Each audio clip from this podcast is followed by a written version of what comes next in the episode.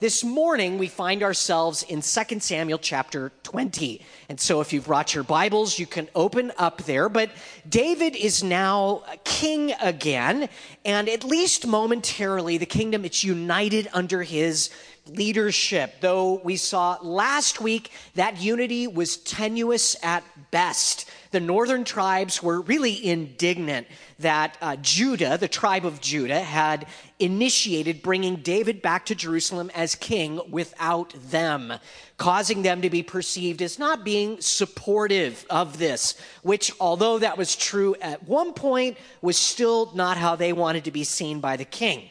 Uh, in fact, chapter 19 tells us, uh, left us rather, we ended that chapter with clear signs that there is residual conflict and division between these two groups. In verse 43 of chapter 19, we read, and the men of Israel, understand in context when it's saying the men of Israel, it's speaking of those tribes north of Judah, what will eventually become the northern kingdom. Well, they answered the men of Judah and said, We have 10 shares in the king.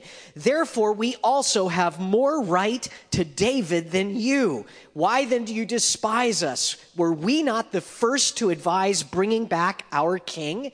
Yet the word of the men of Judah, were, the words rather, were fiercer than the words of the men of Israel. So there's this seesawing back and forth that we saw uh, moving towards the end of chapter 19, arguing about who wanted David more after they'd nearly all supported Absalom's rebellion. And for David's part, he just wants peace and, and to be able to move forward. And uh, whenever you have a, a climate of disunity and discontentment, very often someone will enter that void and encourage rebellion against leadership and the accepted order. And in today's chapter, in today's passage, we find such a man, someone who is going to seize on this struggle. David is going to have to confront him for the sake of unity, for peace in the kingdom. So today's passage, it focuses on this as we look at chapter 20, verses 1 through 26. Our message is titled War and Peace. Because what we'll find is that sometimes peace requires war. Not, not always, but sometimes it can require a leader to confront. But it also, uh, it'll also require you and I to respond to the Holy Spirit to confront sin and pride in our own lives. And so as we move through chapter 20 and, and, and look at these concepts, I want us to understand and recognize that there's application in the corporate sense to the body of Christ. And, and in terms of our, our relationships, it, it moves more to, to a more intimate level where there's application in our own hearts and lives personally where things have to be dealt with, not externally, not someone else is the problem, but me. How, how am I the problem? Conservative journalist and political commentator George Will. He once wrote of the unchecked rise of the Third Reich in the lead up to World War II. He writes The lesson of Munich was when it is necessary to confront an expansionist dictator, sooner is better than later. As Douglas, Douglas MacArthur said, in war, all tragedy can be summarized in two words too late. Too late perceiving, too late preparing for danger. King David, he's going to be confronted in today's chapter with a threat that he cannot linger in addressing. As there's there's a lesson we find here for you and I as well in the church and again in our personal lives. There are dangers and division that left unaddressed will only become more serious and pose greater problems and threats. Better to deal with it today. Peace often requires war. Unity, harmony with God and his people is sometimes preceded by a battle. So, why don't we pray and then we'll look at the first section of verses.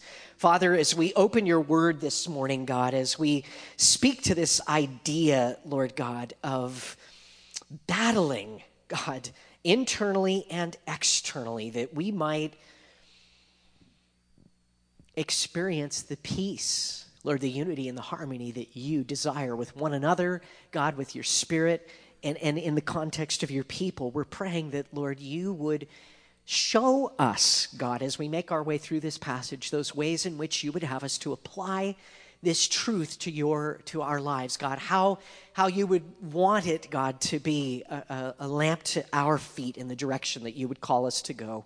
We ask that you would do this lord in jesus name. Amen so we'll get started here with just the first couple of verses as we're introduced to the rebel. That's our first point if you're following along with the outline. Verse 1. And there happened to be there a rebel whose name was Sheba, the son of Bichri, a Benjamite. And he blew a trumpet and said, We have no share in David, nor do we have inheritance in the son of Jesse. Every man to his tents, O Israel. So every man of Israel departed David and followed Sheba, the son of Bichri. But the men of Judah from the Jordan as far as Jerusalem remained loyal to their king. So, into this volatile moment that we ended chapter 19 with, in which things really could have gone either way. Uh, the, the tribes, they're on edge, the north and the south, they're suspicious of each other, offended, resentful. Well, Sheba, the rebel, inserts himself. A peacemaker could have helped resolve the, the dis- dissension between the northern and southern tribes and helped to bring about a, a unified nation. But instead, this Benjamite exploits the struggle and incites rebellion. But who is this man, Sheba, the son of Bichri? We, we really don't know a whole lot about him. We're not told a lot, other than that he was of the tribe of Benjamin and the family of Bichri. So he was a loyalist to the house of Saul, and no doubt had wholeheartedly supported Absalom, both of which, of course, were themselves Benjamites.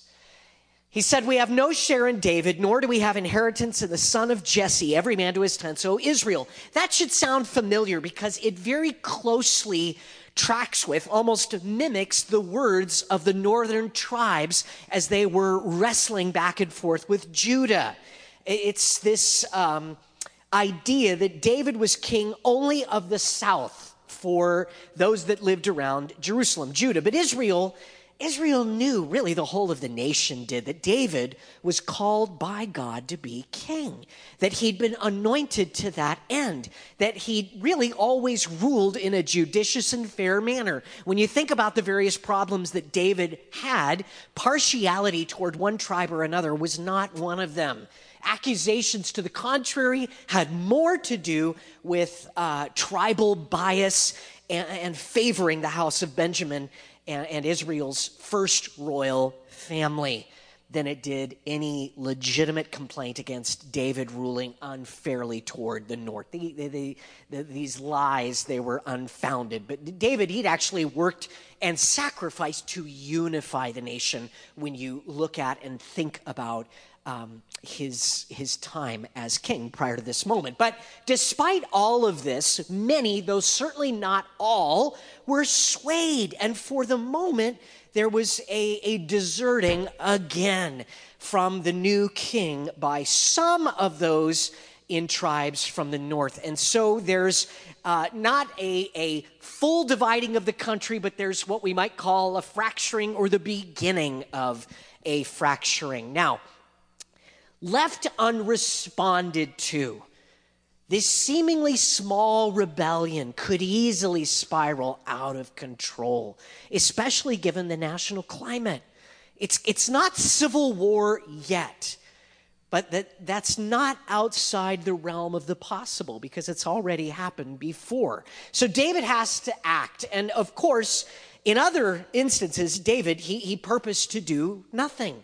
We focused on that and, and even really praised that in David's life, his self control, his patience with, with circumstances that challenged his leadership as king. But this is different. Sheba, unlike Saul or Absalom, who had, in a sense, a legitimate claim to the throne, and, and, and even in Saul's case, an absolute calling Sheba was instead simply a rebel, a divisive man seeking to undermine the king and ultimately harm the nation. It was part of David's responsibility to deal with one like this. He had, Sheba had to be confronted for the sake of peace. In the New Testament, we, we actually see this as well. It's full of apostolic confrontation, really, if you go all the way into the Gospels, from Jesus himself into the book of Acts and then into the epistles and the various letters. The leaders in, in the church had no problem calling out those that were authors of problems in the company of God's people. Whether it was heresy, uh, gossip, jealousies, or dissensions of some kind, we, we see it clearly dealt with. In some cases, individual names called and, and written about.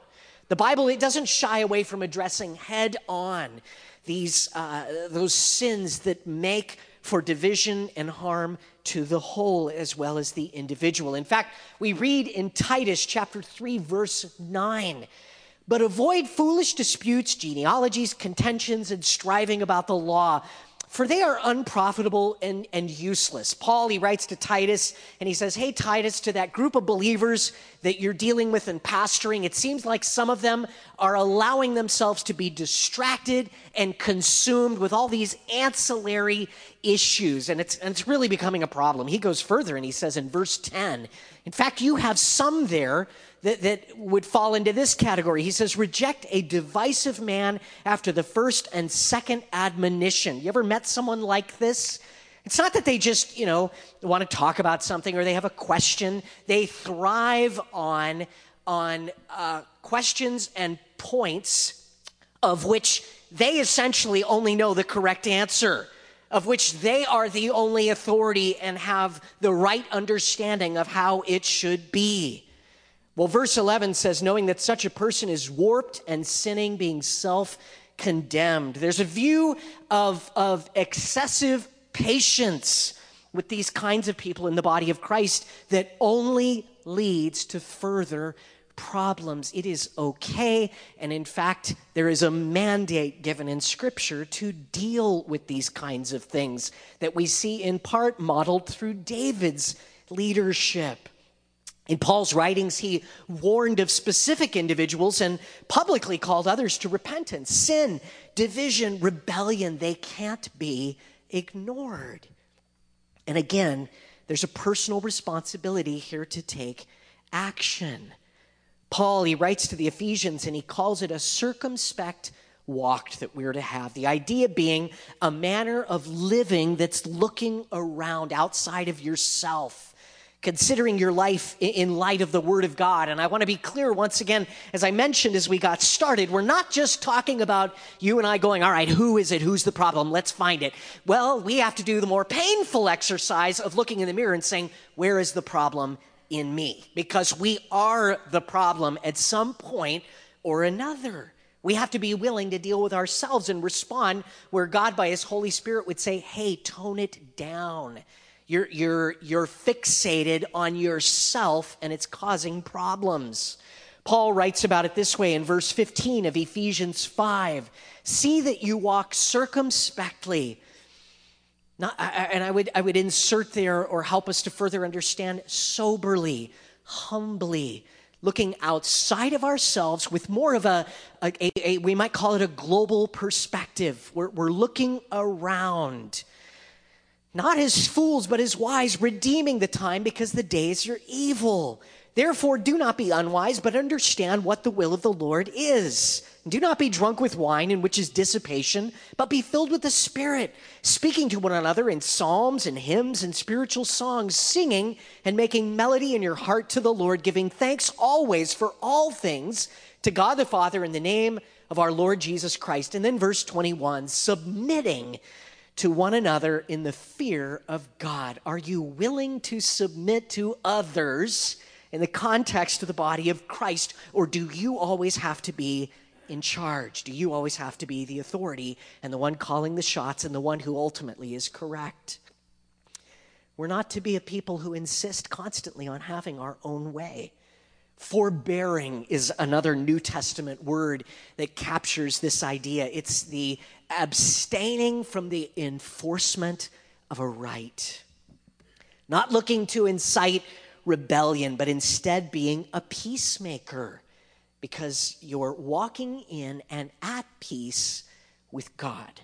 Well, I feel like we could just pray and end it there. That's enough for this morning, but we're not done. So we come now to verses three through seven, where we, that's what we should do, right? You know, all of you that need to repent, just come forward and we'll just empty the place out. The next point is the king. So we move from the rebel to the king.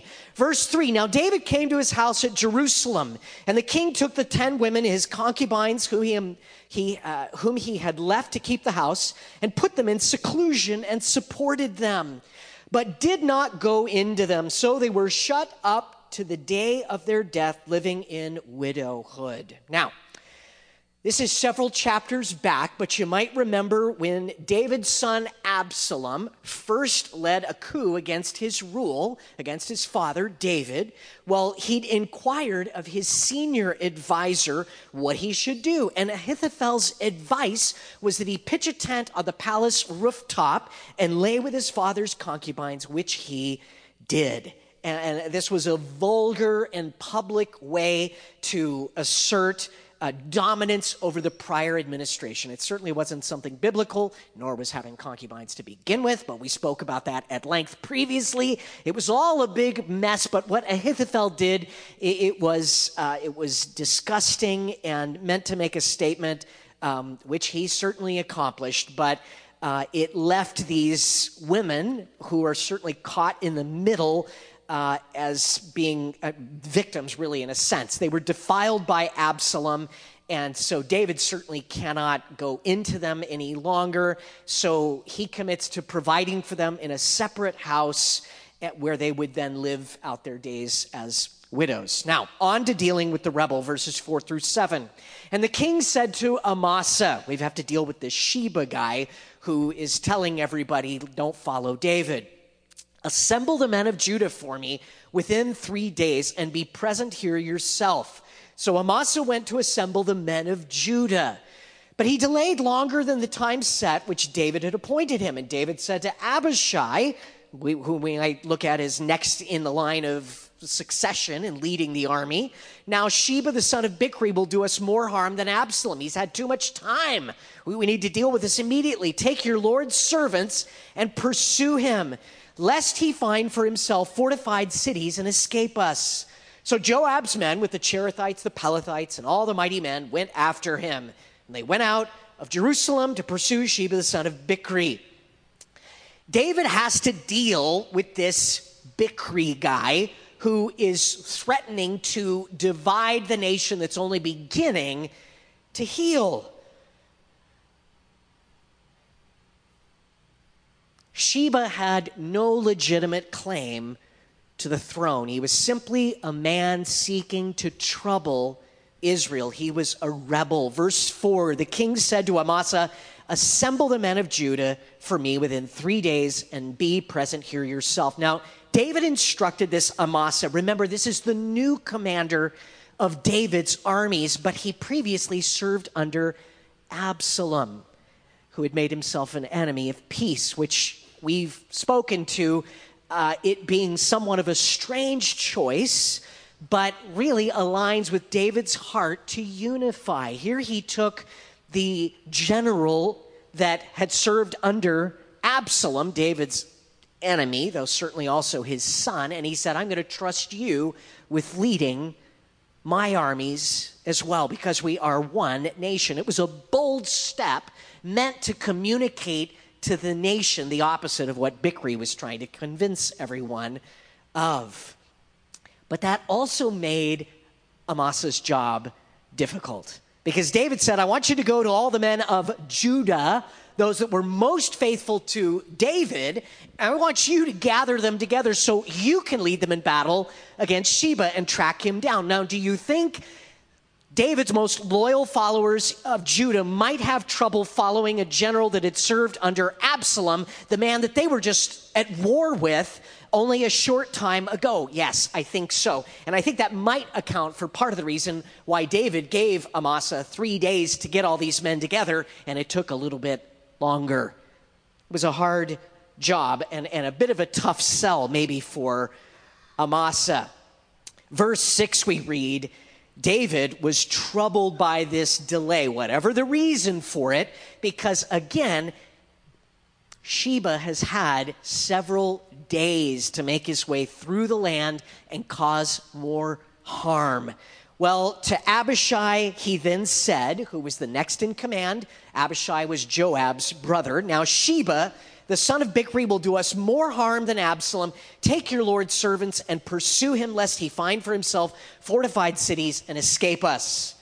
Well, the concern is that this rebel, he's going to get away and he's going to escape to a walled city where it's going to be increasingly difficult to capture and kill him. All the while, his cause is spreading through the north, increasing the chances uh, of a more divided country and a full civil war. So David, he gets antsy about all of this and he calls up Abishai and he instructs him to lead the king's armies and pursue Sheba.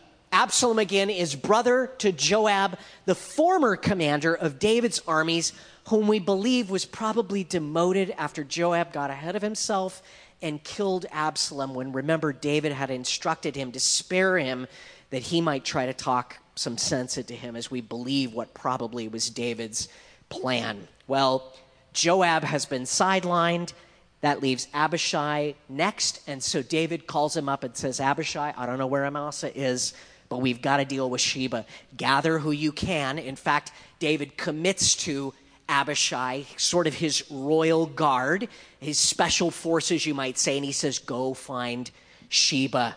But unfortunately, although Joab was, excuse me, verse 7 so Joab's men with the Cherethites, the Pelethites, and all the mighty men went out after him, and they went out of Jerusalem to pursue Sheba, the son of Bichri. All those names that we just read, those are, those are those special soldiers that were dedicated to David, and so they go. Now, even though Joab wasn't placed in charge, he asserts himself nonetheless and once again pursues his personal agenda over the king's instructions, and he's found once again to be the murderer, which is our third point. Verse 8 when they were at the large stone which is in Gibeon, Amasa came before them. Now Joab was dressed in battle armor. On it was a belt with a sword fastened in its sheath at his hips. And as he was going forward, it fell out. So this is actually only about five miles from Jerusalem. All this is taking place very close to the palace. Abishai has headed out with his group of soldiers and as he does so, as he makes his way into the city Gibeon and passes this particularly large rock that was noteworthy, now Amasa finally shows up with all the soldiers in Judah that David originally sent him out to go and get. Well, the two commanders see each other and they begin to approach one another. And we're given a little note here at the end of verse 8 that Joab as he's with Abishai, he also is approaching Amasa, and his sword falls out of its sheath. That's important. Joab is not supposed to be in charge, but he's forcing himself into that position. Joab is a guy who struggled to humble himself. He struggled to take the, the lesser position. He was always looking to push himself into the spotlight. And unfortunately, he also struggled with pushing his own agenda and his own plan over the king's and that of the kingdom. Well, Joab is frustrated that he's not in charge, that he's no longer commander.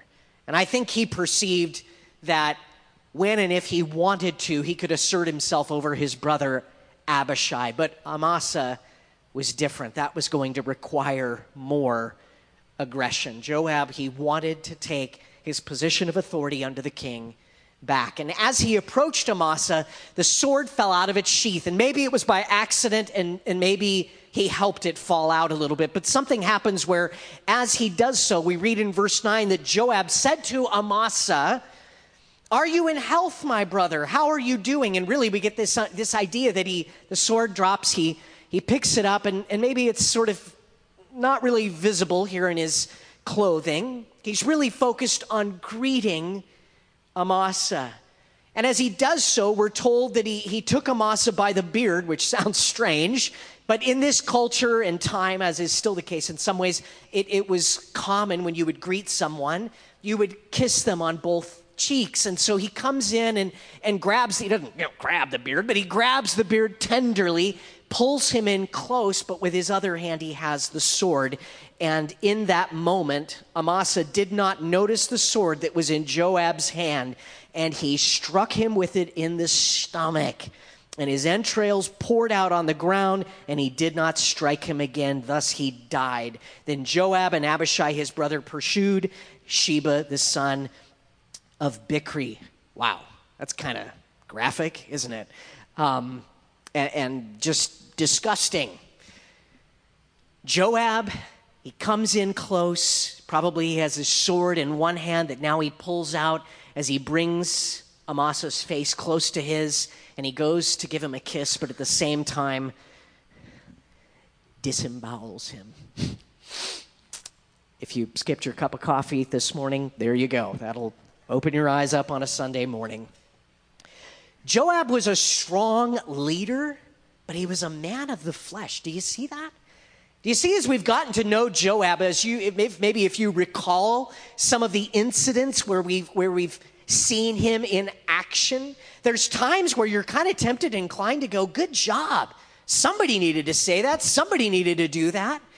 But we see that underlying there's a problem where Joab is continually falling back, leaning on his own understanding, leaning on the arm of the flesh, really asserting himself and his own kingdom and agenda over that of the kings, and certainly over that of God's as well. And here we find, as he'd been guilty of before, Joab commits murder. And I know some of you might say, well, wait a minute, he's a soldier. This is war. There was no war declared against Amasa.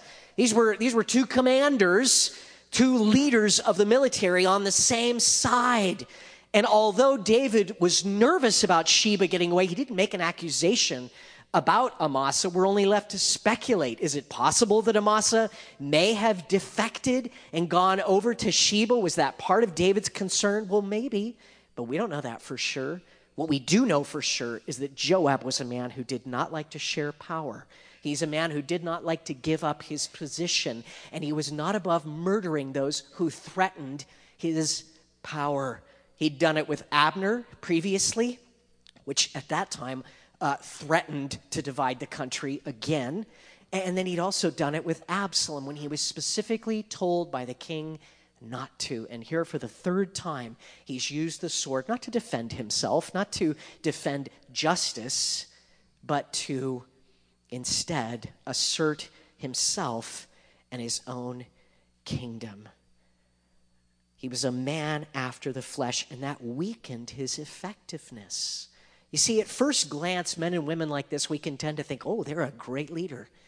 But then you look deeper and you watch them more closely and you see, oh, that, that's the flesh all over. A man, a woman who cannot follow direction, cannot submit to others, cannot and will not lead well, and, and are themselves a liability to the work of God not an asset as we imagine ourselves to be sometimes or others. I quoted previously from Paul's letter to Timothy where he outlines qualifications for a leader. Uh, he wrote similarly to Titus that such a man must be uh, such uh, we could apply this uh, equally to um, women as well titus 1 6 blameless. He's speaking here specifically of the, the pastoral role, but the principles apply. They must be blameless, the husband of one life, wife, having faithful children, not accused of dissipation or insubordination. For a bishop must be blameless as a steward of God, not self willed. Self willed. A man or a woman who's to be used by God has to avoid this dangerous attribute as it speaks to a person who's neither led by the Word of God or the Spirit of God, but instead only their own appetites and purposes. So, once again, we can work through this message, and in the context of the church, the body of Christ, we can think uh, of how the role of leadership, part of it is to watch for wolves, watch for dangerous, divisive people. We just read previously in one of Paul's letters. But, but you see, at the same time, we recognize that there's an internal look that has to happen, where God, by His Spirit, would say, Well, wait a minute, what about in you? There's only room on the throne of our hearts for one king, and yet so often we're wrestling with forcing ourselves on that throne, aren't we? We're, we're, we're looking to push Jesus off of that throne and, and seat ourselves there so that we can call the shots. You know, Jesus take the wheel, that, that song, right? I mean, some of us were like, you know, Jesus, you're good in the back seat. It's, it's okay.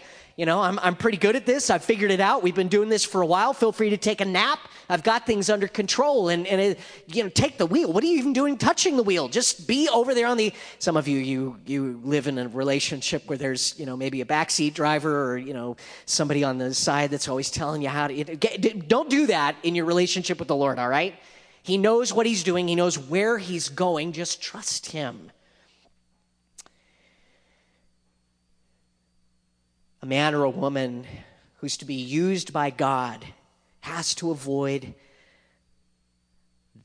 the danger of self will.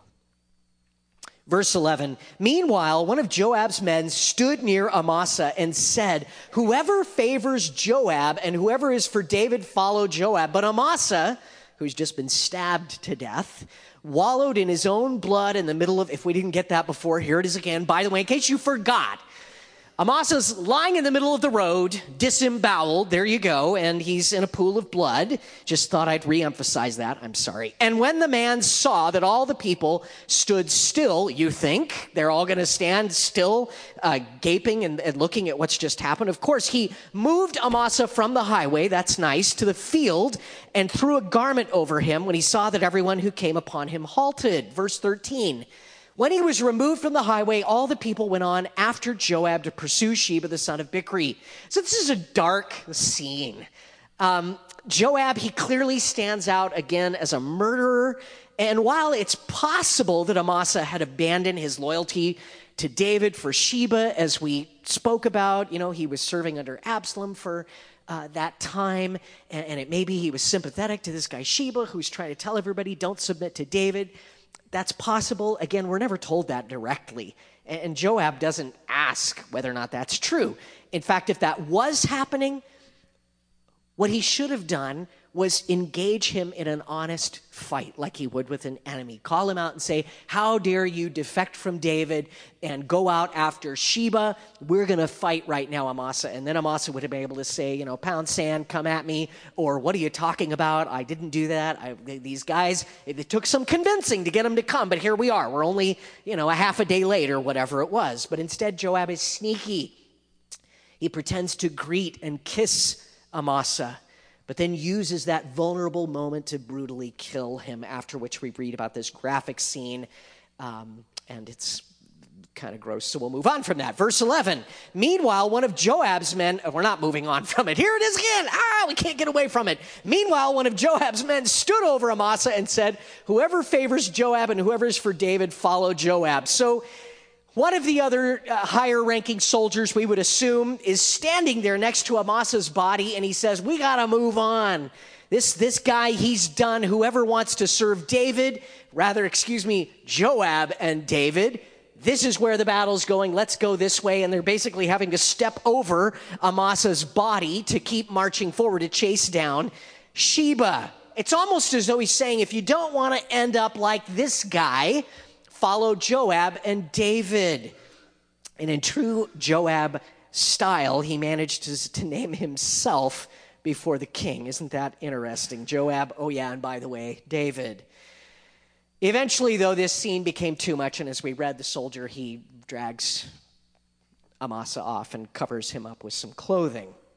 And once he removed him from the highway, all the people went on after Joab to pursue Sheba, the son of Bichri. And so the pursuit of Amasa continued.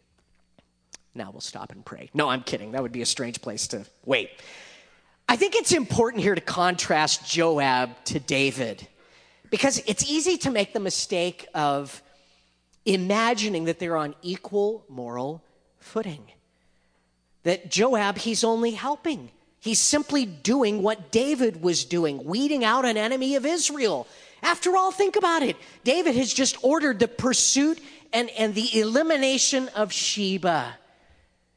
And Joab, he comes across Amasa, and maybe he's just doing the best that he could in assessing the situation.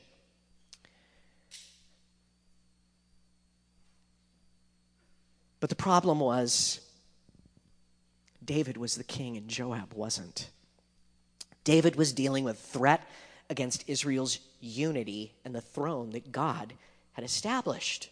Joab was fighting against a man who'd bruised his ego and taken his position. One was legitimately seeking to serve and honor God, the other was serving himself.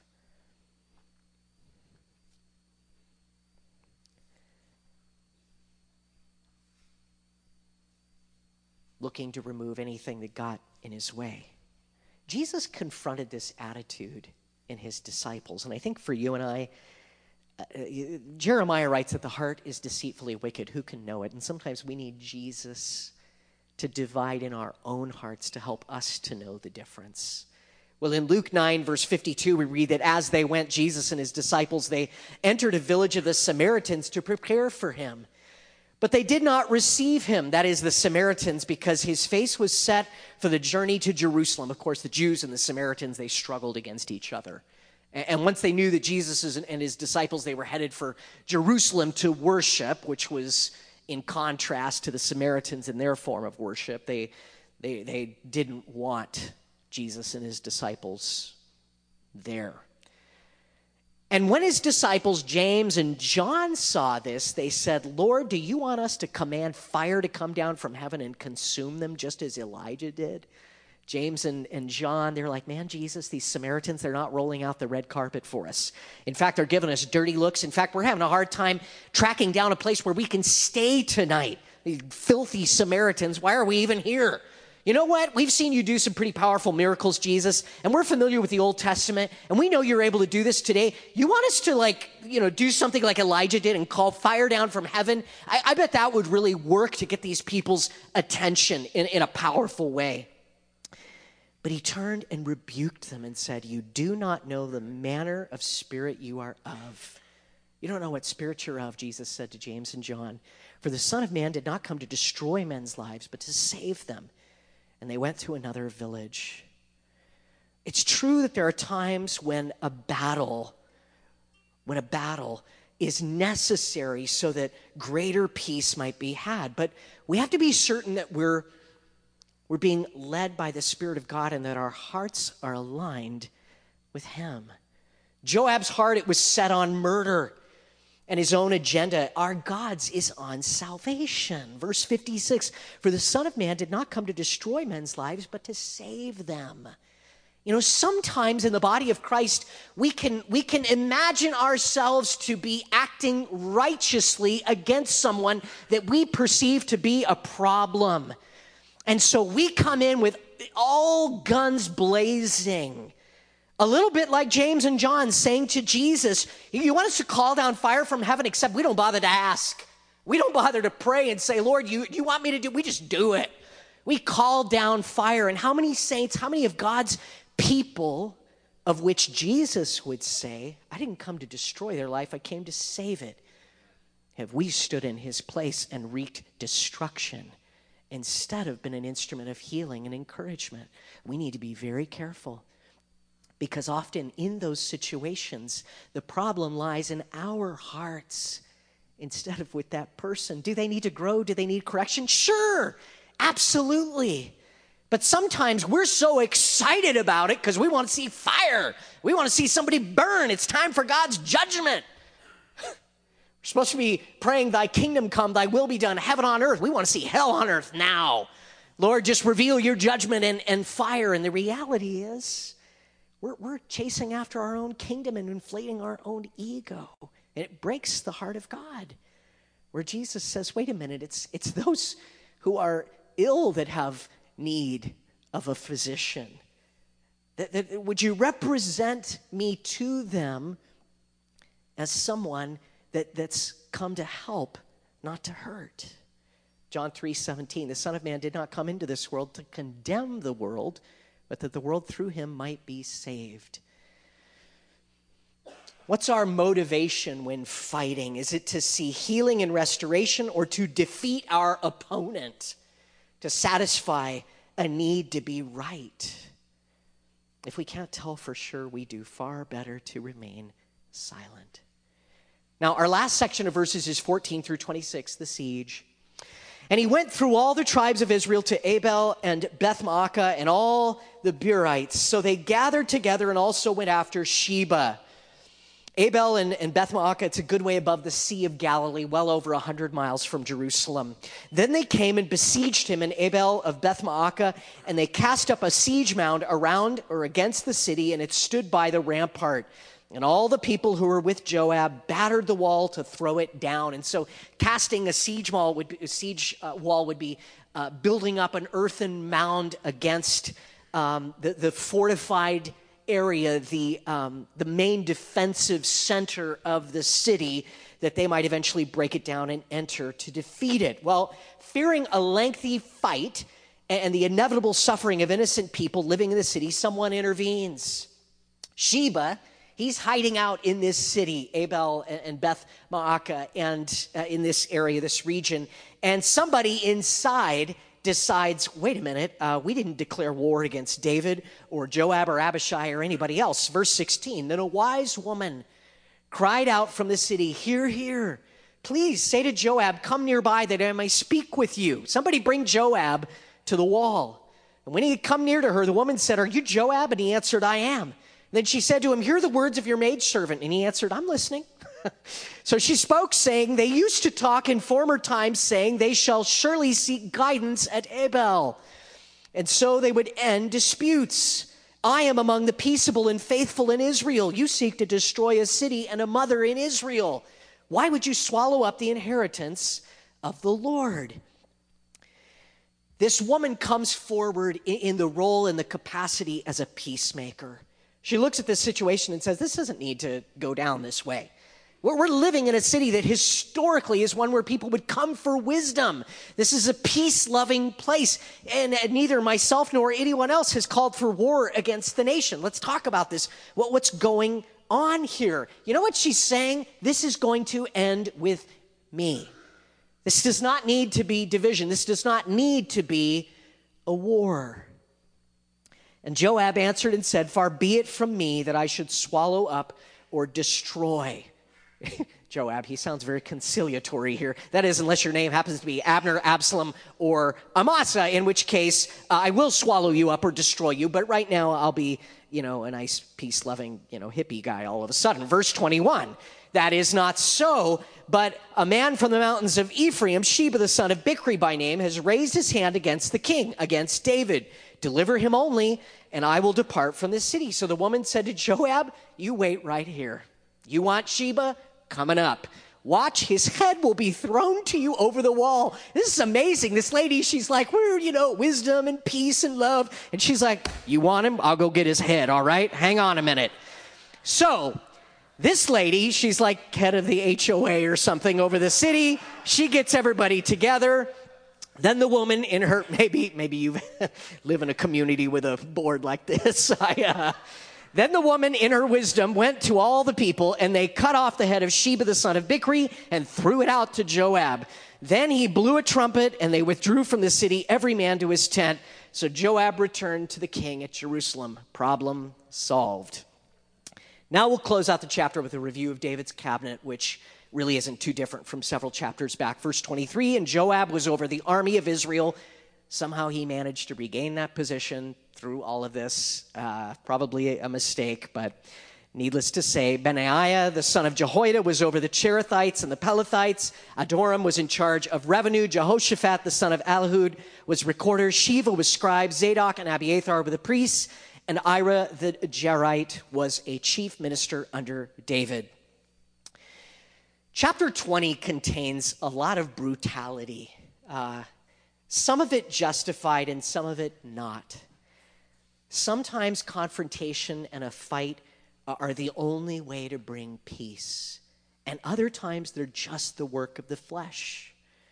I appreciate this unnamed wise woman. She purposed that this conflict would end with her. How many times has that been the case with you? Where conflict, it's coming your way, it's threatening to pass through you, and, and you determine, no, uh, you, you're not going to retell this same thing you've been telling other people. I'm not going to give in to this. We don't have to be aggressive, but we, we, can be gentle. We can say, you know what, this sounds like something we need to pray about. Uh, you know what, I'm not sure that this is exactly the right view of that. Maybe, maybe, you know what, here's a novel idea. We should go to that person and talk to them. Or better yet, you should yourself. She purposed that it would end with her. She wasn't going to contribute further to this. God's calling you and I to be a people willing to sacrifice and do what is necessary to make for peace and unity in the church and in our relationships. Maybe calling you to decapitate a friend. No, I'm just kidding. In the spirit of the Lord. We can be more gentle than that. We read in Ephesians chapter 4 verse 1, therefore the spirit of the Lord I, therefore, the prisoner of the Lord, excuse me, beseech you to walk worthy of the calling with which you were called, with all lowliness and gentleness, with long suffering, bearing with one another in love. In verse 3, endeavoring to keep the unity of the Spirit in the bond of peace. That's responsibility and a calling that we all bear. There is one body and one Spirit, just as you were called in one hope of your calling. One Lord, one faith, one baptism, one God and Father of all, who is above all and through all and in you all. That work and a decision to be a peacemaker, to fight for peace. It, it takes an intentionality, a, a choice to obey the Lord. Hebrews 12, verse 14 Pursue peace with all people and holiness, without which no one will see the Lord. Looking carefully lest anyone fall short of the grace of God lest any root of bitterness springing up cause trouble, and by this many become defiled. Pastor Frankie and our worship team, why don't you come up and help us get ready to end our time together? But I'd like to close with the story of Telemachus. Maybe you've heard of him, a, a martyr from the fifth century. This account, it was written by an unknown author, but it speaks of this monk who lived during that time. He felt God saying to him, Go to Rome. He was, a cloist- he was cloistered in a, in a monastery, uh, actually further east, but he put his possessions in a sack and set out for Rome. When he arrived in the city, people were thronging in the streets.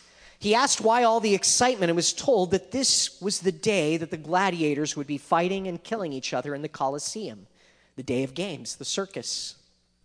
He thought to himself, four centuries after Christ, and they are still killing each other for enjoyment. He ran to the Colosseum and heard the gladiators saying, Hail to Caesar, we die for Caesar. And he thought, This isn't right. He jumped over the railing and went out into the middle of the field, got between the two gladiators, and held up his hands and said, In the name of Christ, forbear.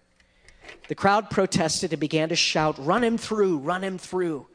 The gladiator came over and hit him in the stomach with the back of his sword, and it sent him sprawling in the sand. He got up again and said, In the name of Christ, forbear. The crowd continued to chant, Run him through. One gladiator came over and plunged his sword through the little monk's stomach, and he fell to the ground, which began to turn crimson with his blood. One last time he gasped out, In the name of Christ, forbear. A hush came over the 80,000 people in the Colosseum. Soon a man stood and left, then another, and more. And within minutes, all 80,000 had emptied out of the arena. That was believed to have been the last known gladiator contest ever. History actually records that January the 1st, 404 AD, was when the final game took place. Evidently, the emperor at that time, learning of these circumstances and this man's death, called for the ending of the games. And the martyrdom of Telemachus has been celebrated now for nearly 1600 years. In the case of Telemachus, the one that had to die for peace to be achieved was himself.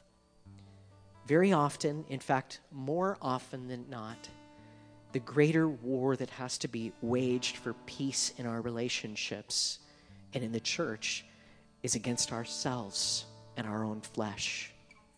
When you are and I are willing to forbear, to lay our lives down for others, peace and unity, they're not far behind. Why don't we stand? Father, in speaking of this, we recognize Jesus. You laid your life down for us. You died that we might have peace. But we understand that you have called us to take up our cross, deny ourselves, and follow you. And I pray that you would help us in your spirit to walk in that self denial, that, that death to me Father, that your kingdom might come, that your will might be done uh, on earth as it is in heaven. Lord, I pray that you would help us to trust you for that today.